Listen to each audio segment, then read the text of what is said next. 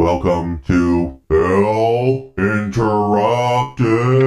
Are you out of your damn mind? You get to drink from the fire hose!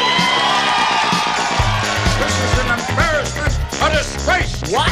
What's the matter, kid? You got wax in your ears? Don't do it. You are tearing me apart!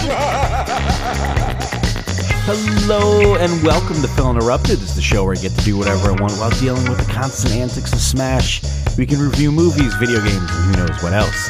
Episodes can be spooky to oddly informative to downright stupid. I am your host, Phil Allen, and I do welcome you to the show.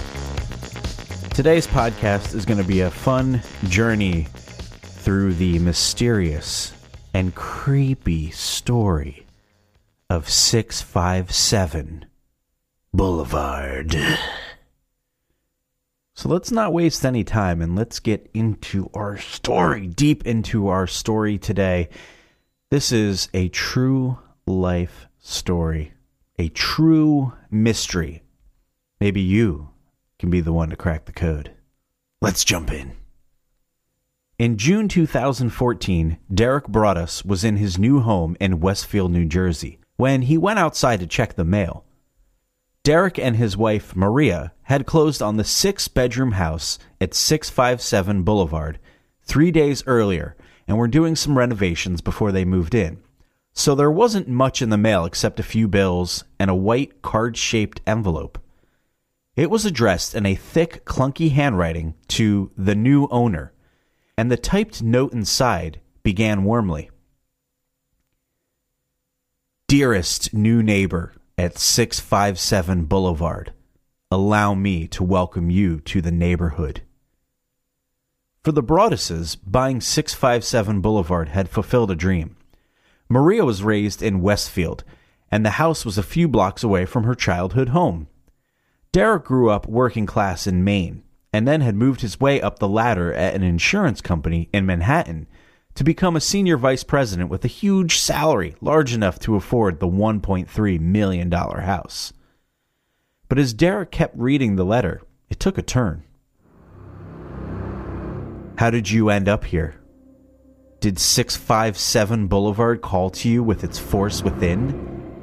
657 Boulevard has been the subject of my family for decades now, and as it approaches its 110th birthday, I have been put in charge of watching and waiting for its second coming. My grandfather watched the house in the 1920s, and my father watched the house in the 1960s. It is now my time. Do you know the history of the house? Do you know what lies within the walls of 657 Boulevard? Why are you here? I will find out. Ooh, that's a pretty creepy letter to get when you're uh, just moving into a house. Ooh. The author's spying had apparently already begun. The letter identified the Broaddus' Honda minivan as well as the workers who were renovating the home. I see you have already flooded 657 Boulevard with contractors so that you can destroy the house as it was supposed to be. Tisk, tisk, tisk. Bad move. You don't want to make 657 Boulevard unhappy. Creepy, very strange, very strange. Earlier in the week, Derek and Maria had gone to the house and chatted with their new neighbors, while their children, who were 5, 8, and 10 years old, ran about the backyard with several kids from the neighborhood. The letter writer seemed to have noticed this. You have children. I have seen them. So far, I think there are three that I have counted. Are there more on the way? Do you need to fill the house with young blood? I requested. Better for me. Was your old house too small for the growing family? Or was it greed to bring me your children? Once I know their names, I will call to them and draw them to me. I asked the woods to bring me young blood, and it looks like they have listened. Who am I? There are hundreds and hundreds of cars that drive by 657 Boulevard each day. Maybe I am in one. Look at all the windows you can see from 657 Boulevard. Maybe I am in one. Look out any of the many windows in 657 Boulevard to all of the people who stroll by each day. Maybe I am one. Welcome, my friends, welcome. Let the party begin. The Watcher.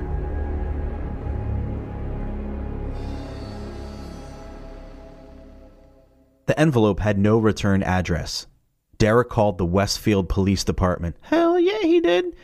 An officer came to the house, read the letter, and said, What the fuck is this? I don't know if that's really good reporting. Maybe that's what he said. he asked Derek if he had any enemies. Derek rushed back to his wife and kids, who were living at their old home elsewhere in Westfield. That night, Derek and Maria wrote an email to John and Andrea Woods, the couple who had sold them 657 Boulevard, to ask them if they had any idea who the Watcher might be and why he or she had written, I asked the Woods to bring me young blood, and it looks like they listened. Andrea Woods replied the next morning. A few days before moving out, the Woodses also received a letter from the Watcher. The note had been odd, she said, and made similar mention of the Watcher's family observing the house over time. But Andrea Woods said that she and her husband had never received anything like it in their 23 years in the house and had thrown the letter away without much thought. That day, the Woodses went with Maria to the police station, where a detective told her not to tell anyone about the letters, including her new neighbors, most of whom she had never met yet but all of whom were now suspects. But let's take a minute here to step away. I am getting a call here. Yes, it's true. Yes, it's coming through. It appears as though Phil is out on the scene uh, doing a live report. I believe he's on his way there. So he just checked in, and we are going to send it to him uh, live, pre recorded right now. Phil, I need to talk to you. Hi, I'm here at 657 Boulevard. It is so creepy. Okay. I'm going to stop that right there. That even- is not the report at all. That is Smash who clearly recorded something, purposely mislabeled something so that I would accidentally play it on the show because he's trying to always butt in. So, okay. I can't believe that. Okay, so let's get to let's uh let's get to the actual live report pre-recorded from Phil, Jess, and Zoe. Let's go out to them uh, right now. Uh, hey, Phil. Yeah, this is uh, Phil, Jess, and Zoe reporting from the live pre recorded uh, thing. We're on our way to 657 Boulevard. And uh, again, we have Jess and Zoe here with me traveling. And uh, say hello, Zoe. Zoe's with us, and my lovely wife, Jessica. Hi. We're currently traveling on New Jersey's busiest road, the New Jersey Turnpike, for all you out of staters. We got a lot of lanes here. How many lanes do we have, babe? We got Uh, three over here, We got- three or four over on the other side. we got seven lanes going north and seven or eight lanes going south. It's a busy road. There's cars everywhere. I understand where everyone's going. We are probably about 45 minutes outside of New York City right now. And uh, like I said, we are on our way to 657 Boulevard, which is a pretty cool name. And uh, we're going to see see it for ourselves in the flesh. So when we get there, we will check back in with you and uh, tell you what we see. All right, everybody. We will see you then. Okay, thanks, guys. Looks like they're out there uh, in the field. Field reporting, always good to have. Now, Phil mentioned that he is 45 minutes outside New York City. Westfield is about 15 or 20 minutes outside New York City. So uh, they should be there arriving soon, and I'm sure we'll hear back from them in just a bit. But let's continue on with the story. Now, the Broadduses spent the coming weeks on high alert. Derek canceled a work trip, and whenever Maria took the kids to their new house, she would yell their names if they wandered into the corner of the yard. When Derek gave a tour of the renovation to a couple on the block, he froze when the wife said, It'll be nice to have some young blood in the neighborhood. dun dun dun. Suspect, suspect. The Broaddus's general contractor arrived one morning to find that a heavy sign he had hammered into the front yard had been ripped out overnight. A lot of sketchy stuff happening here. Two weeks after the first letter arrived, Maria stopped by the house to look at some paint samples and check the mail. She recognized the thick black lettering on a card shaped envelope and called the police. Welcome again to your new home at 657 Boulevard. The workers have been busy, and I have been watching you unload carfuls of your personal belongings. The dumpster is a nice touch. Have they found what is in the walls yet? In time, they will. This time, the Watcher had addressed Derek and Maria directly, misspelling their names as Mr. and Mrs. Baddus. They're actually the Broaddus. Had the Watcher been close enough to hear one of the Broaddus's contractors addressing them, the Watcher boasted of having learned a lot about the family in the preceding weeks, especially about the children, and the letter identified the Broaddus's three kids by birth order and by their nicknames. That would totally freak me out. I am pleased to know the names now, and the name of the young blood you have brought to me. You certainly say their names often. The girl with the easel. Is she the artist in the family? 657 Boulevard is anxious for you to move in. It has been years and years since the young blood ruled the hallways of the house. Have you found all of the secrets it holds yet? Will the young blood play in the basement? Or are they too afraid to go down there alone? I would be very afraid if I were them. It is far away from the rest of the house. If you were upstairs, you would never hear them scream. Will they sleep in the attic? Or will you all sleep on the second floor? Who has the bedrooms facing the street? I'll know as soon as you move in. It will help me to know who is in which bedroom. Then I can plan better. All of the windows and doors in 657 Boulevard allow me to watch you and track you as you move through the house. Who am I? I am the Watcher, and I have been in control of 657 Boulevard for the better part of two decades now. The Woods family turned it over to you. It was their time to move on and kindly sold it as I asked them to. I pass by many times a day. 657 Boulevard is my job, my life, my obsession. And now you too, Bradus family, spelled it wrong. Welcome to the product of your greed. Greed is what brought the past three families to 657 Boulevard, and now it has brought you to me. Have a happy moving in day. You know I will be watching. The Watcher. Uh, whew, damn. Derek and Maria stopped bringing their kids to the house. Good idea. They were no longer sure when or if they would even move in. Several weeks later, a third letter arrived. Damn it! Where have you gone to? 657 Boulevard is missing you. That's, uh, that's not good. So, built in 1905, 657 Boulevard was perhaps the grandest home on the block, and when the Woodses put it on the market, they had received multiple offers above their asking price. Damn, got a little bidding war going on there. That led the Broadduses to initially suspect that the Watcher might have been somebody who was upset after losing out on the house. See, that's definitely a definite possibility. Um, by the way, the 657 Boulevard, that's kind of a funny name for a street, right? You think like I don't know, just sounds funny to me.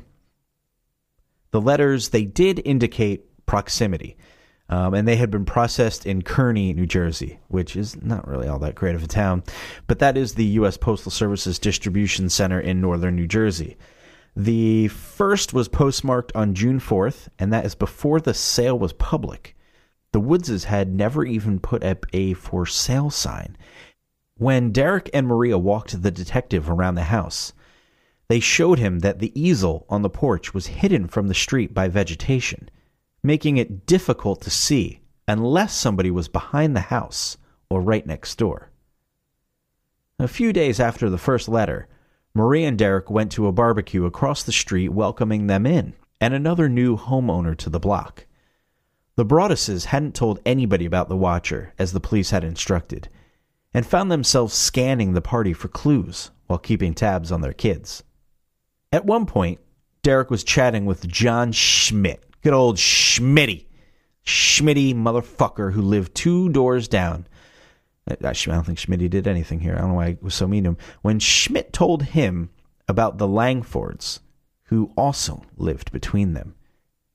Peggy Langford was in her 90s, and several of her adult children, all in their 60s, lived with her. Several? Jesus. Get a job, kids. You're 60 years old.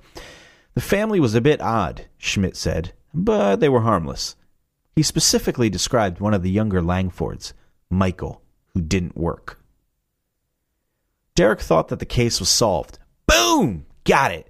The Langford house was right next door to the easel on the porch, and the family had lived there since the 1960s, when the Watcher's father, as the letters said, had begun observing 657 Boulevard. Richard Langford, the family patriarch, had died 12 years earlier, and the current Watcher claimed to have been on the job for the better part of two decades. We got him. We got him. So when the Broadduses told the detective about the family, he, uh, he said he already knew. And a week after the first letter arrived, he had brought Michael Langford to the police headquarters for an interview.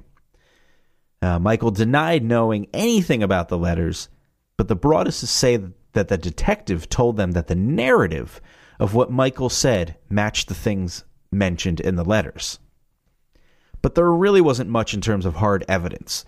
And after a few weeks, the police chief told the Broadduses that, short of an admission, there wasn't much that the department could do. After the second letter, Derek told the cops that if they didn't take care of the situation, they would have a different kind of case on their hands. Like he's probably going to go try and beat the shit out of somebody. Like that kind of or like some sort of a lawsuit or like something like that. Frustrated, the Broadduses began their own investigation Derek set up cameras and spent nights crouched in the dark, watching to see if anybody was watching the house at close range. The Broadduses turned to several experts. They employed a private investigator who staked out the neighborhood and ran background checks on the Langfords, but didn't find anything noteworthy. Derek reached out to a former FBI agent who had served as the inspiration for Clarice Starling in the Silence of the Lambs film. They were on a high school board of trustees together. Ah, see, that's the hookup. And they also hired Robert Linehan, another former FBI agent, to conduct a threat assessment. Linehan recognized several old fashioned ticks in the letters that pointed to an elder writer. The letters had a certain literary sophistication, which suggests a voracious reader. And there was a surprising lack of profanity given the level of anger. Maybe, he wondered, the Watcher had seen The Watcher, a movie starring Keanu Reeves as a serial killer who stalks the detective trying to catch him. I have not seen that movie, so I can't comment. The FBI agent didn't think the Watcher was likely to act on the threats, but the letters had enough typos and errors to imply a certain erraticism. There was also a seething anger directed at the wealthy in particular. The Watcher was upset by new money moving into town and by the Broadduses' relatively modest renovations.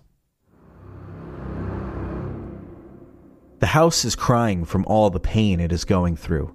You have changed it and made it so fancy. You are stealing its history. It cries for the past and what used to be in the time when I roamed its halls.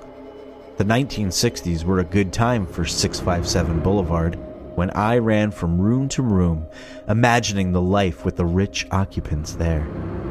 The house was full of life and young blood. Then it got old, and so did my father. But he kept watching until the day he died. And now I watch and wait for the day when the young blood will be mine again.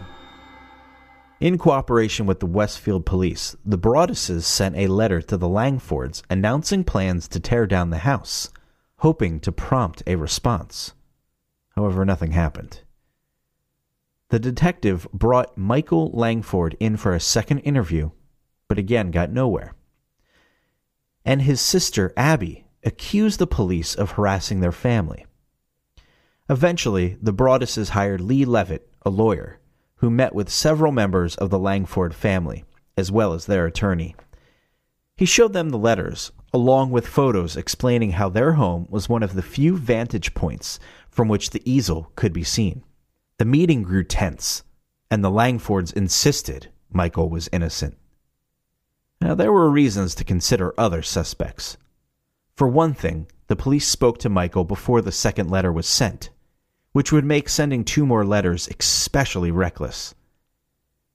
Then there was the rest of the neighborhood to consider. The private investigator found two child sex offenders within a few blocks. A contractor working at the house also noticed something strange. The couple behind 657 Boulevard kept a pair of lawn chairs strangely close to the Broaddus's property line. There was an older gentleman sitting there in one of the chairs, but he wasn't facing his house. His chair was facing the Broadduses. By the end of 2014, the investigation had stalled. The watcher had left no digital trail, no fingerprints, and there was no way to place somebody at the scene of the crime. The letters could have pretty much been mailed from any northern New Jersey mailbox. The letters could be read closely for possible clues or dismissed as nonsensical ramblings of a sociopath. It was like trying to find a needle in a haystack. And then another letter arrived. 657 Boulevard is turning on me. It is coming after me. I don't understand why. What spell did you cast on it? It used to be my friend, and now it is my enemy. I am in charge of 657 Boulevard. It is not in charge of me. I will fend off its bad things and wait for it to become good again. It will not punish me. I will rise again. I will be patient and wait for this to pass, and for you to bring the young blood back to me. 657 Boulevard needs young blood. It needs you. Come back. Let the young blood play again as I once did. Let the young blood sleep in 657 Boulevard. Stop changing it and let it alone.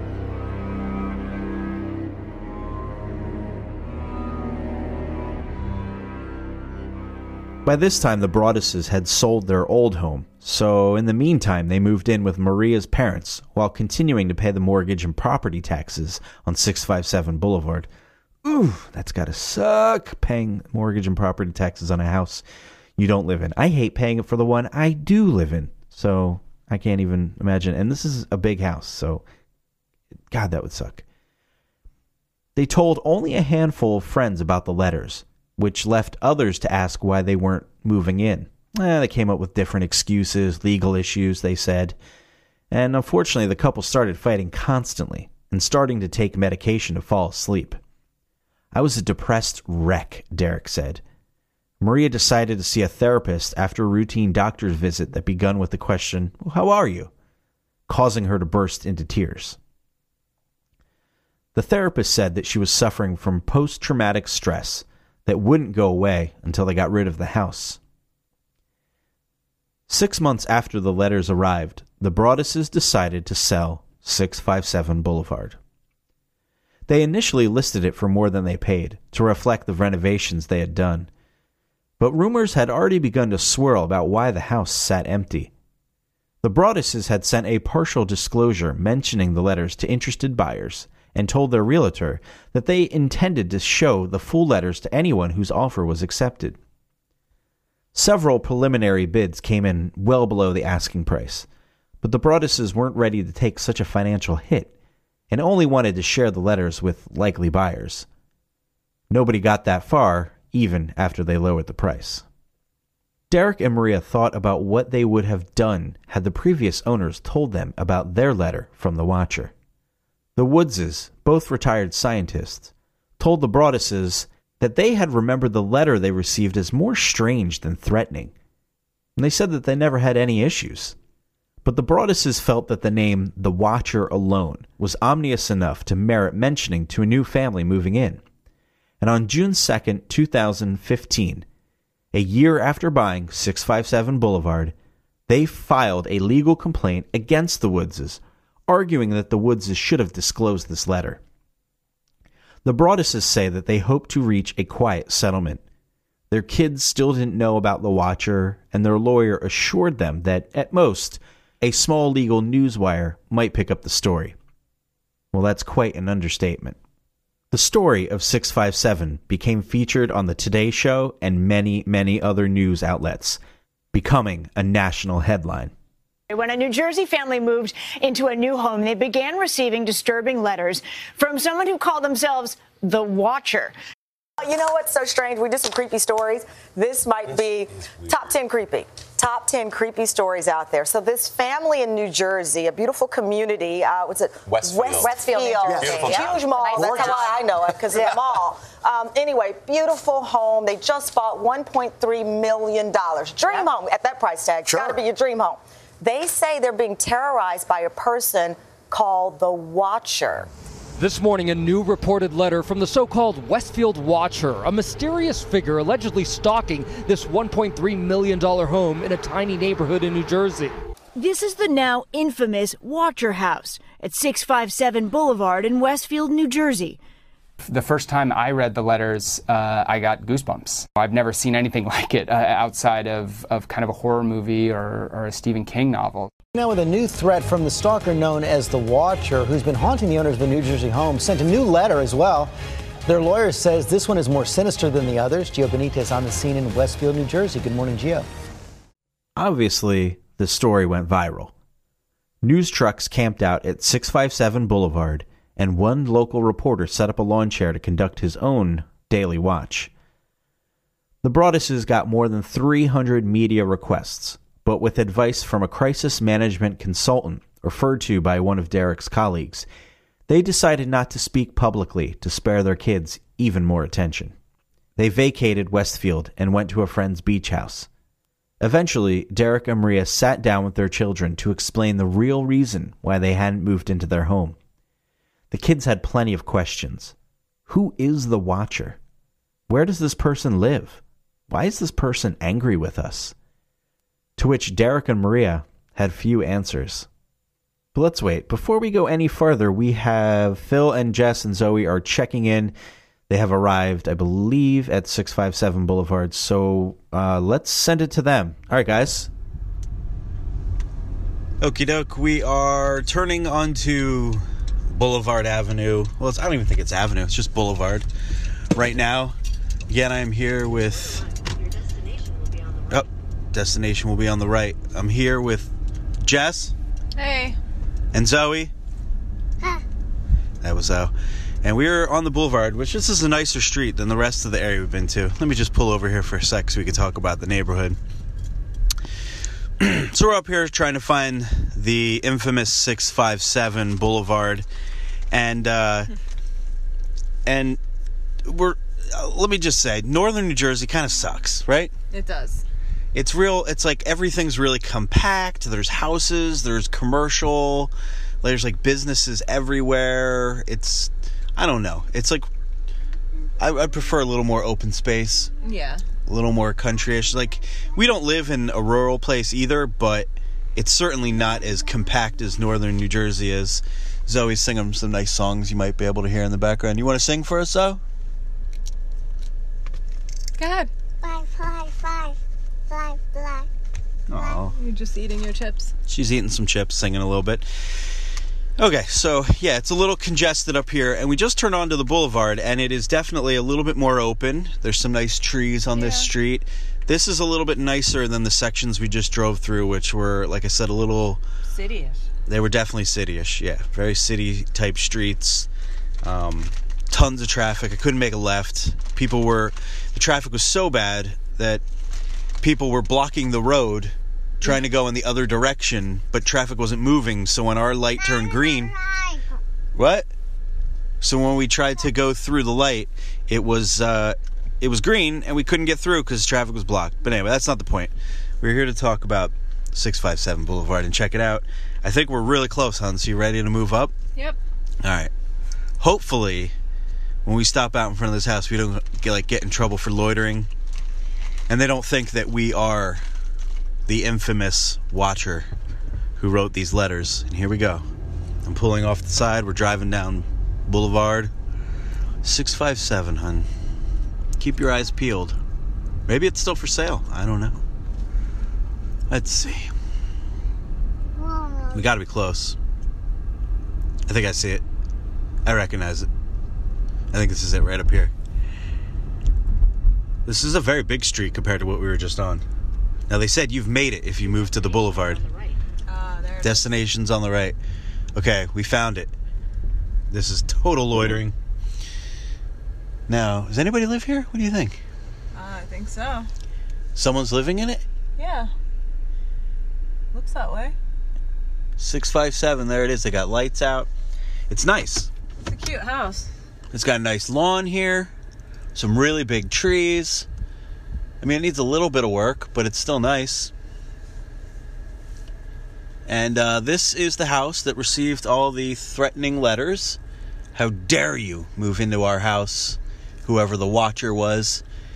So maybe the watcher hun was right around here, one of these few houses. This is where the epicenter was. It was these people right here that we're looking around that would have been our prime suspects in the case. Didn't they find them in our mailbox? Where the heck is their mailbox? Um. Yeah, I don't. I don't remember if they were the in there. were? I think so. I don't see any mailboxes anywhere. I don't see any mailboxes. Do they not have mailboxes here? I don't know. Is it at their? Is it like in the door? Do they have like someone who goes up to the doors? I don't see anything. Huh. Unless that's it. The basket next to the door? No, a basket. Can't be a basket. I. They have something. Uh, see that on the, their house? Like a little, like a little tin. Yeah, Could they that have be a it? basket. What if it got wet? Even though there's a It's covered. patio. Oh. oh, I thought that was a cup. Uh, here's a guy jo- jogging. He's running to his car. He could be the watcher. And here's a lady walking down the street. There's some another couple. They could be the watcher, hun. So we drove all this way to see what appears to be just a normal house. It's a really strange window up there. Yeah, isn't the it? long one. It's The two tall ones and that long one. oh, I saw a picture from inside the house of that tall that that uh that win- that window up there. Oh yeah, the rectangle windows. No, not the one at the top. That rectangle one's just weird. What do you think that's a bathroom? I don't know. It's, a pretty big house though. It is. I would imagine when you're in there, it's pretty big. It's pretty cute. I kind of like it.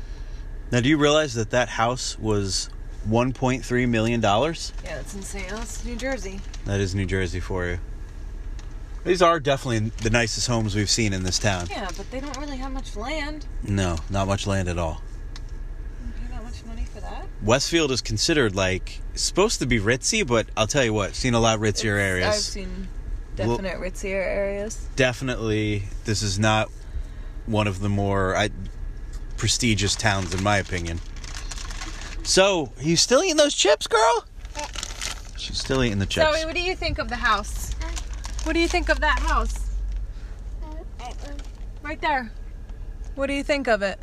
It's a little house. It's a little house. Mm-hmm. Do you like it or no? Um, no. No. She doesn't like it. No, he doesn't like it. Would it. you send nasty letters to this house? Mm. You're nodding. You would. So Zoe could be the watcher, for all we know, even though she wasn't born. Huh. All right. Well, look, Phil. It's just a house, um, a nice little piece of property. Could use a little landscaping work, like I said. But uh, the chippies are all gone. She's ate all her bugles. But yeah, it's pretty nice, uh, all things considered. Thanks, Al. Thank you. So I guess we're gonna sign off here, Phil. It's uh, it's just a house who was tormented, like like you've been talking about by uh, some evil letter writer or writers. I see someone's not next to the door. There's somebody in the door looking out. Uh-huh. They're gonna call the cops on us. We better hit the road. All right, Phil. We're gonna get we're gonna get running here so uh, we don't get in trouble. But uh, yeah, signing off. Anything to say, Jess? No, I'm just not really what I thought. I thought it was going to be a really nice neighborhood. I thought it was gonna be a super nice neighborhood, too. like like elite, Fancy. like elite. This is not elite. This, is is, just you know kind of upscale. That's all. All right, Zoe. Signing off. You got any last words? Huh? Say bye. Bye. Back to you, Phil. Okay, guys, get out of there before you uh, you get arrested. Thanks, guys. Let's get back to the story. Now, the Watcher. This was a real life mystery to solve. A commenter on NJ.com suggested that ground penetrating radar could be used to find whatever the Watcher claimed was inside the walls. The home inspector had already looked and told Derek that the only issue was the aging home's lack of insulation. In Westfield, people were on edge. However, the Watcher hadn't been heard from in a year. And even though police hadn't solved the case, their investigation had been exhaustive. This was news to 657's neighbors, most of whom had never heard from the cops or been interviewed.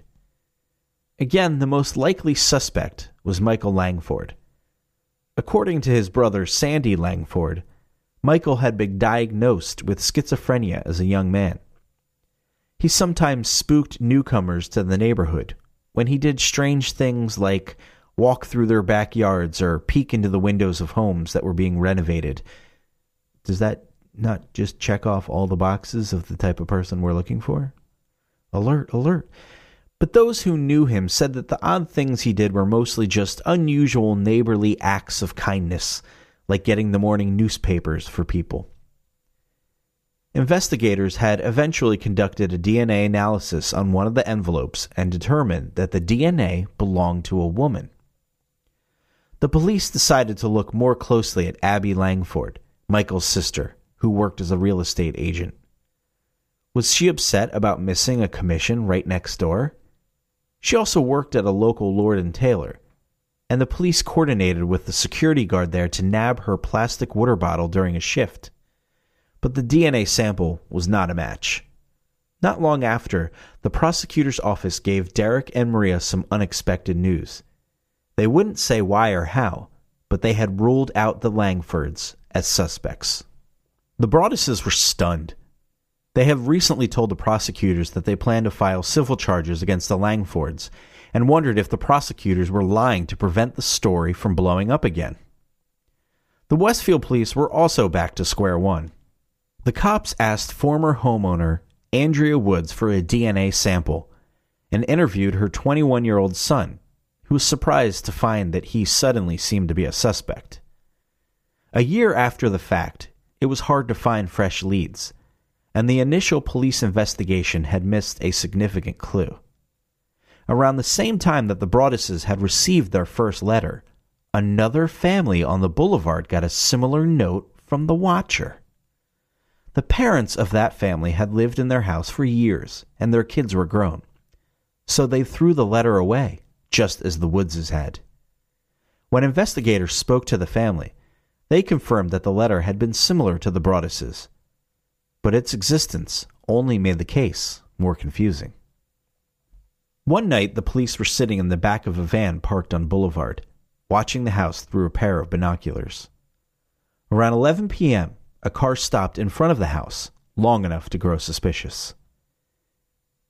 They say they traced the car to a young woman in a nearby town whose boyfriend lived on the same block as 657. The woman said her boyfriend was into some really dark video games, including one which he was playing as a specific character called the Watcher. What are really dark video games? Like seriously, what is was he on the dark web here? Was he what is a really dark video game? Is that like a shooter up game like Call of Duty? So what? Grand Theft Auto? Ooh, what's really dark video game? He's a creep. Whatever. As for the female DNA, police figured the girlfriend or somebody else could have helped. The boyfriend was living elsewhere at the time, but he agreed to come in for an interview on two separate occasions. He didn't show up either time. They didn't have enough evidence, and with media attention dying down, They dropped the case and moved on. Are you kidding me? He just didn't show up, so they didn't go find him? What the hell? This is terrible investigation. That is super shoddy police work. Uh, he didn't come in? Nah. All right, screw it. While the Broadduses continued to be consumed by stress and fear, for the rest of Westfield, New Jersey, the story became a little more than a creepy urban legend. A house to walk by on Halloween if you were brave enough. No one who had lived in the house before the Woodses could recall anything unusual. And it was hard for people to imagine that their idyllic neighborhood could be host to something so sinister. Eventually, some people began to believe maybe the Broadduses sent the letters to themselves? The theory was this the Broadduses had suffered buyer's remorse or realized they couldn't afford the home and concocted an elaborate scheme to get out of the sale. Or Derek was cooking up some kind of an insurance fraud, or they were angling for perhaps a movie deal. The Broadduses did receive several movie offers, but turned them down. The Lifetime Network eventually released a movie called The Watcher, despite a assist and deceased letter from the Broadduses, arguing that the couple in its movie was biracial and the letters were signed The Raven.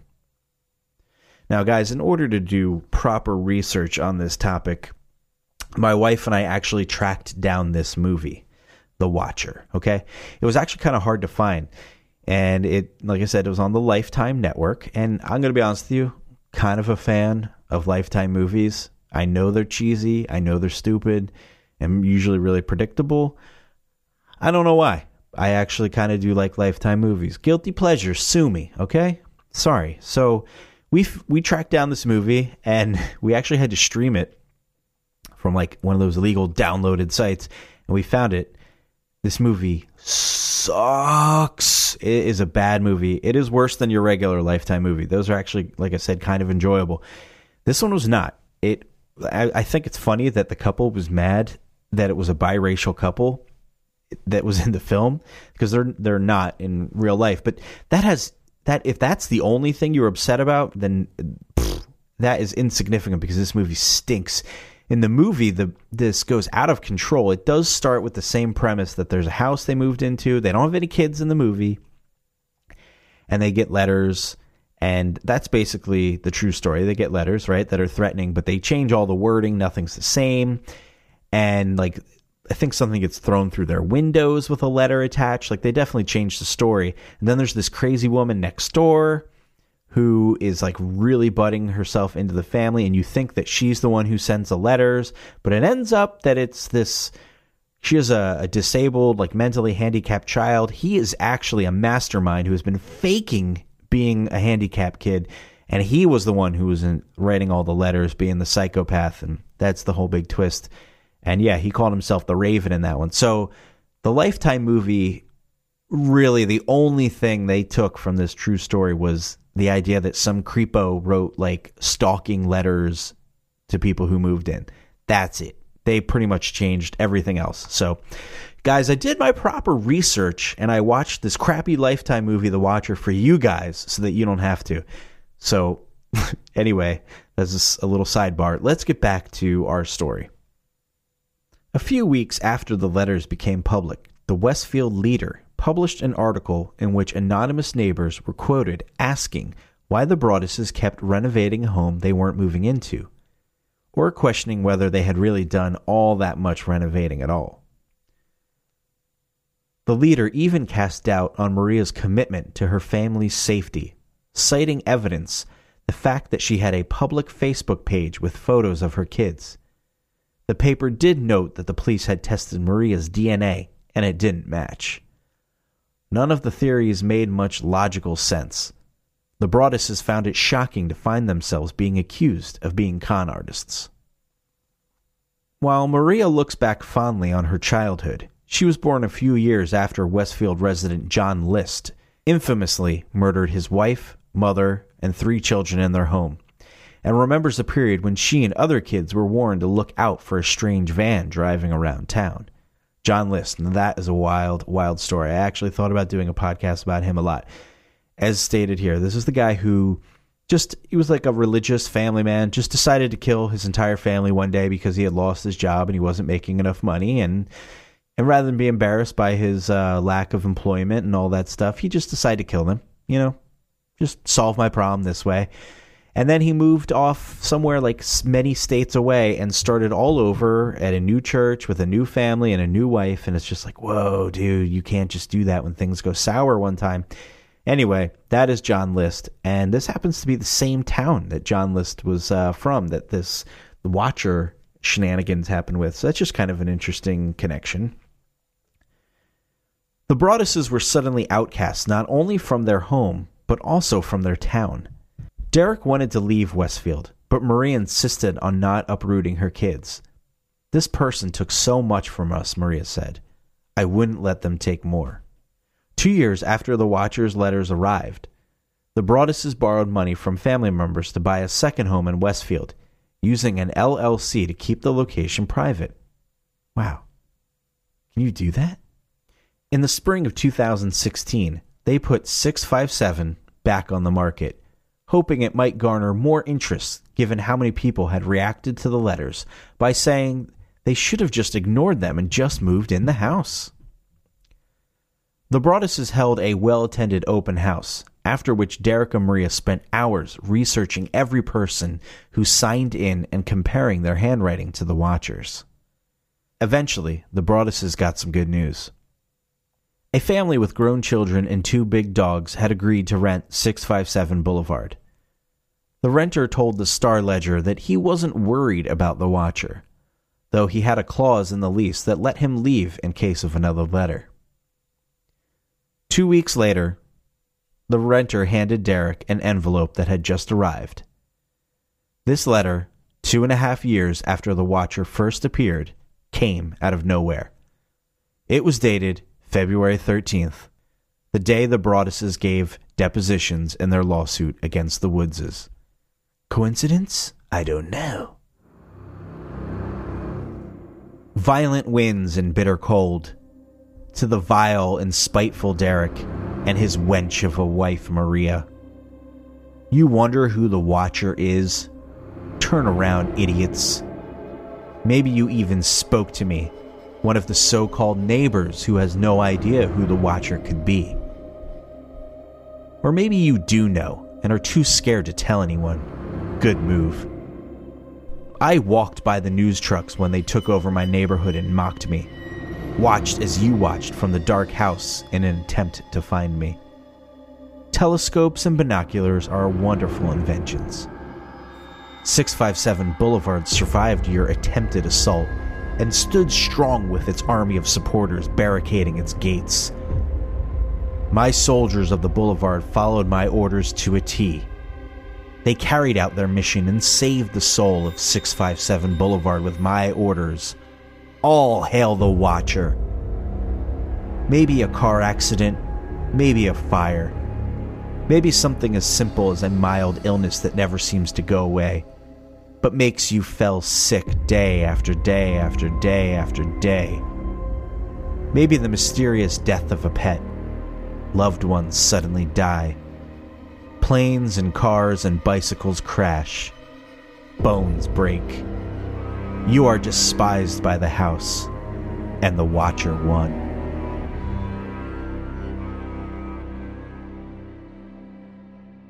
Man, if those other letters did not freak you out by this time, I'd be like, yeah, I'm totally done here. This guy covers like all his bases with all these different things that could happen. A mysterious death of a pet, maybe a fire, maybe an illness, Maybe you're suddenly sick, a car accident, bicycles, cars, planes. He's like, he's trying to get every, cover every possible angle so that if something does go wrong, it's the watcher. I see what he's doing here. Clever game this guy's playing, though. I still wouldn't play it. Like I said, I'd just be like, yeah, uh, ups, I'm out. Even the renter was mentioned, and he was spooked, but he agreed to stay if the Broadduses installed cameras around the house. That was the other thing I was wondering why not install cameras all over the place like every inch of this place the the mailbox or lack of mailbox wherever the mail comes all over the place so if anybody is dropping this off or anything you at least have some video footage of it like that'd be the first thing i would do The latest letter was less stylish and more wrathful than the others, and it seemed that the writer had been closely following the story. It was like we were back at the beginning, said Maria, but it also meant fresh evidence that might help reinvigorate the investigation.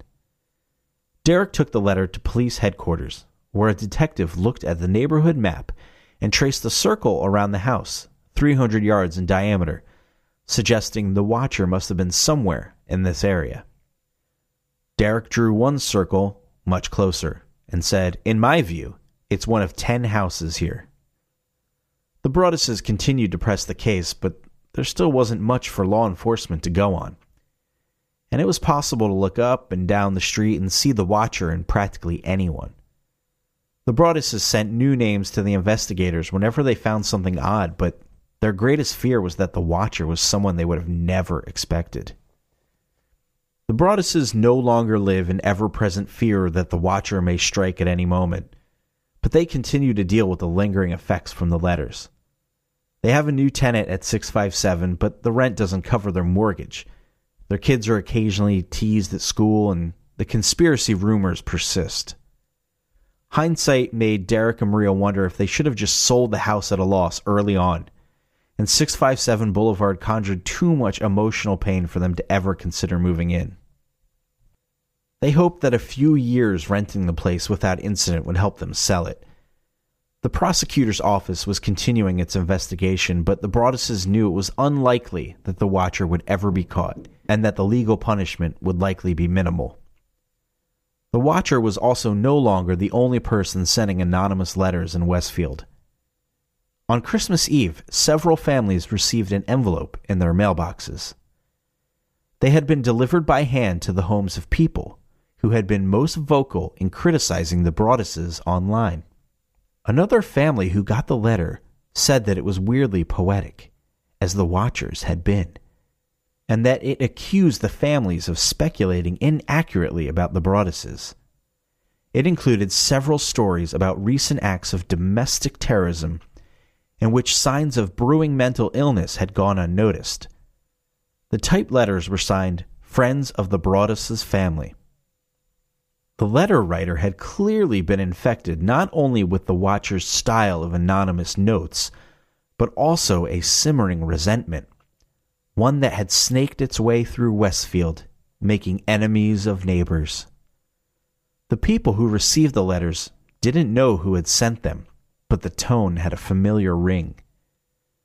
Derek Broaddus admitted he had written them. He wasn't proud of it, and said that they were the only anonymous letters he had written. He said he had felt driven to his wits' end, fed up with watching silently as people threw accusations at his family based on practically nothing. One of the people who received the letter had never met the Broadduses and had no interest in doing so. The watcher had been obsessed with 657 Boulevard, and Derek, in turn, had become obsessed with the watcher. Now, at this point, to the best of my knowledge, there have been no more letters sent to the house. And I think the story is pretty much wrapped up there. So let's take a look back. There were some people around the house who could have been sending these letters. Again, possibly somebody who wanted the house, didn't get it, lost their bid.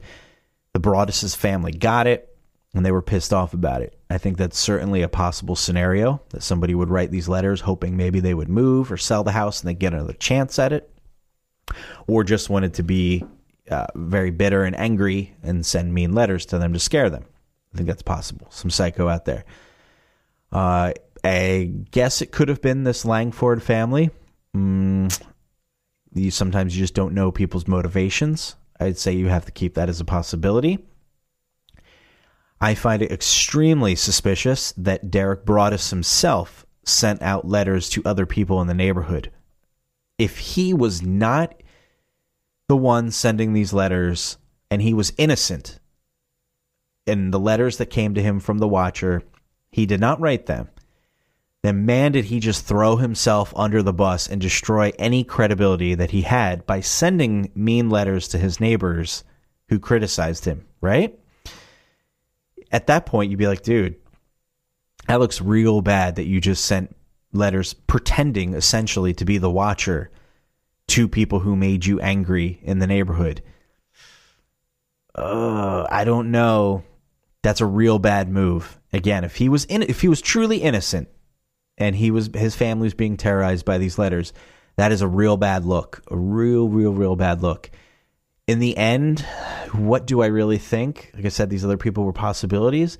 I certainly think there's a very real possibility that Derek wrote these letters to his own family. Um, people do weird stuff, man. They do weird shit. I don't I don't really know what the motivation would be because he got he got requests from media. I would assume probably for books and stuff and interviews. Didn't do them. Got requests for the movie deals. Didn't take them. It's not like this is like Amity Harville. Like you would think that if you got these requests for movies, you could make money off of it. And if he was going to go out of his way to fake these letters, you would think that he would agree to take every interview under the sun, take the movie deals, take the money and run, as the song states. That's what I would think. But he didn't do that. The family didn't do that. Derek and Maria Broaddus. So that leads me to believe that possibly they were innocent and the, there really was somebody who was stalking the house. Who it is, I don't know at that point. But again, the fact that Derek sent out mean letters pretending to be the watcher to his neighbors uh, who pissed him off and thought he was a con artist, that again throws major suspicion back on Derek that possibly he had been the one from the beginning to do this. A lot of strange motivations would be involved in that, and I don't understand exactly why somebody would act this way. So, in the end, this definitely remains a mystery. Nobody really knows for sure who it is. And I guess the longer this goes without any more letters will lead you to believe that maybe it wasn't Derek who wrote the letters and it really was indeed some psycho who had to have been close if they knew their the kids' names. Again, I guess this is stuff you could probably figure out through the internet and whatnot in this day and age, sure. But a lot of that stuff about the easel being on the house, the only way you're going to know uh, that the one kid was was uh, using was painting with an easel outside the house as if you saw it. Okay, you can't look that up on the internet. Um, right? I mean, so this clearly means this is somebody who had to be in proximity to the house. So again, if it wasn't Derek writing the letters, then this is some weirdo who was definitely very close and was in fact watching the house to a degree. And that's super, super weird and makes me feel very uneasy and creepy, which is what makes the story super cool and super fascinating. I don't know who the 657 Boulevard writer was, the the watcher. I don't know, and I'm not sure anybody will ever really know. It remains, as I said, unsolved. Guys, I certainly hope that you enjoyed this very, very strange and mysterious story. The Watcher. Guys, if you have any questions or comments, send it to phil.interrupted at gmail.com. I still can't believe Smash tried to get in the show. It's so annoying. Guys, thanks so much for tuning in. Uh, this is pretty much it. We've been making moves here on Phil Interrupted, and we will catch you next time. Peace out.